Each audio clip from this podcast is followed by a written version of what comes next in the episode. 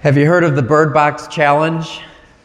So there's this uh, show on Netflix, this movie with Sandra Bullock, where she um, has to keep a blindfold not only on herself but on her children, because if she looks at uh, this evil spirit, uh, they'll be driven to despair. So it's kind of an apocalyptic type of, of movie. But, anyways, there's this trend going on right now that people put on a blindfold and record themselves doing either ordinary things or really stupid things. Like one girl uh, in Utah actually did it while she was driving and crashed her car into somebody else. So don't do that, okay?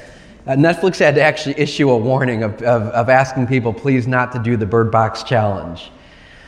Well, what I want to talk about today is, is the real Bird Box Challenge that we all have, and it ultimately is discernment of spirits.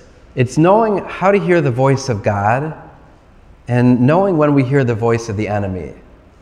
What's really cool in the movie, and it really ties in with this feast of the baptism of the Lord, is near the end of the movie, the, they're, they're, they're riding on this canoe together and they, they get uh, capsized and split up. And so Sandra Bullock, who's wearing uh, her um, blindfold, has to find her kids, and her kids have to find her.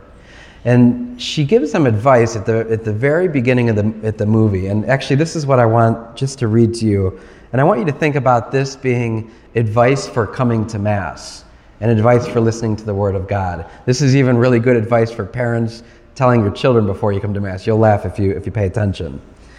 So, this powerful monologue she says to her children at the very beginning of the movie is this Listen to me, because I'm going to say this once. We are going to make a trip now. It's going to be rough. It's going to feel like it's going on for a long time. So it's going to be hard. Stay alert. It's going to be even harder to be quiet, but you have to do both. You have to do every single thing I say to you, or we will not make it. Do you understand? And so ultimately, that's true for life. You know, that we have to be so connected with the voice of God that otherwise we're going to get taken off course and we will not make it. In the sacraments, ultimately, is when we come and we hear the voice of God. So you heard the voice of God in the readings, you heard the voice of God in the, in the prayers. But ultimately, sometimes it's not until afterwards that we hear the voice of God. So when Jesus was baptized in the river, um, John the Baptist baptized him. But then in the gospel today, it's very interesting because he went off to pray.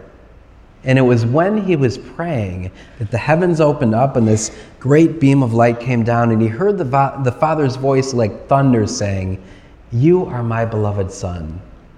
In you I am well pleased.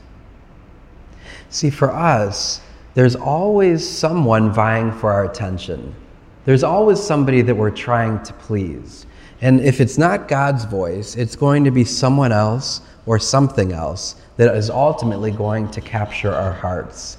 And it's very important that we pay attention to the voices.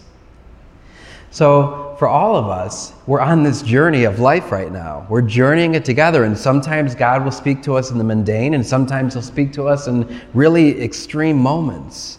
But often it's not until after we, we pray and be still and be silent that we hear his voice. It's so important that you understand this. It's so important that we listen and know his voice because if we don't, the enemy can take us on very bad paths. And the reality is, none of us follows the enemy because we think it's a good idea, right? We follow the enemy because in some way we're lured into that. We think, oh, there's something here that I want, or there's some approval here that I'm seeking. What I love about the, the movie Bird Box, it's all about listening to that voice. And it's interesting because they're using walkie talkies. So, um, this is before the age of cell phones. I used to use walkie talkies, but it's, it's, it's funny because when you speak through them, oftentimes they're static right? So you'll speak and like be like, what? Did I hear that right? Well, sometimes it's, it's like that in the spiritual life. But here's the thing with God's voice when God speaks to us, it is so clear. There's no static, there's no disturbance. It, it just resonates to the core of our being. So when God the Father said to Jesus, You are my beloved Son in whom I am well pleased, it came like thunder, right? It was strong. Here's the interesting thing about the enemy's voice it can sound like God at first. So when, when the children were looking for Sandra Bullock, the enemy was using her voice to lure them. But there was something really interesting. There was a little bit of static. Like they would start to listen and hear, and then there would be a little bit of static or, or, or disturbance in the hearing. That's how we can tell the enemy's voice. You know, so maybe it's something that you're doing and you feel like it's right, you feel like it's God, but there's just a little bit of like, mm, I'm not quite sure about that that's really good evidence that it's not the voice of God. Because the voice of God will come like thunder, it will be pure and it will be strong.